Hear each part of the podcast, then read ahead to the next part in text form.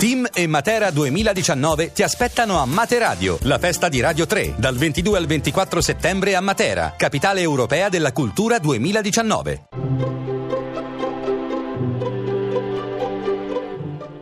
Il pensiero del giorno.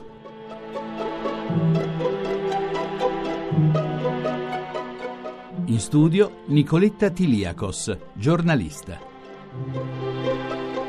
Tra pochi giorni arriverà ufficialmente l'autunno, passaggio che per i nostri antenati portava con sé occasioni di festa, di riflessione e di preghiera, e che rimane ora a ricordarci semplicemente che non esiste l'estate eterna, promessa da certe pubblicità di viaggi in luoghi lontani. Proviamo però a darlo per buono il sogno di un'estate senza fine, non certo in senso climatico, ma in quello suggerito dallo scrittore Albert Camus, francese nato in Algeria. In un passo datato millenovecentocinquantaquattro, intitolato Ritorno a Tipasà, Camus raccontava l'ammirazione per il luminoso cielo africano, dopo anni cupi di guerra e di dolore. A Tipasà, scrive Camus, riscoprivo che bisogna conservare in sé intatte una freschezza, una sorgente di gioia e amare la luce che si sottrae all'ingiustizia e con questa luce conquistata tornare a lottare. Ritrovavo qui l'antica bellezza, un cielo giovane e misuravo la mia fortuna capendo finalmente che negli anni peggiori della nostra follia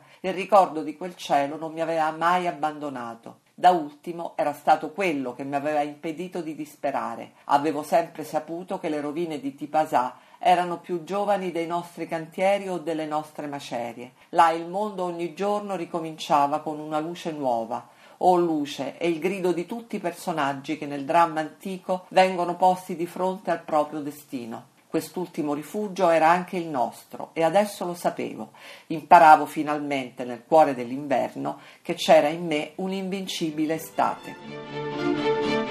La trasmissione si può riascoltare e scaricare in podcast dal sito pensiero del giorno punto rai punto it.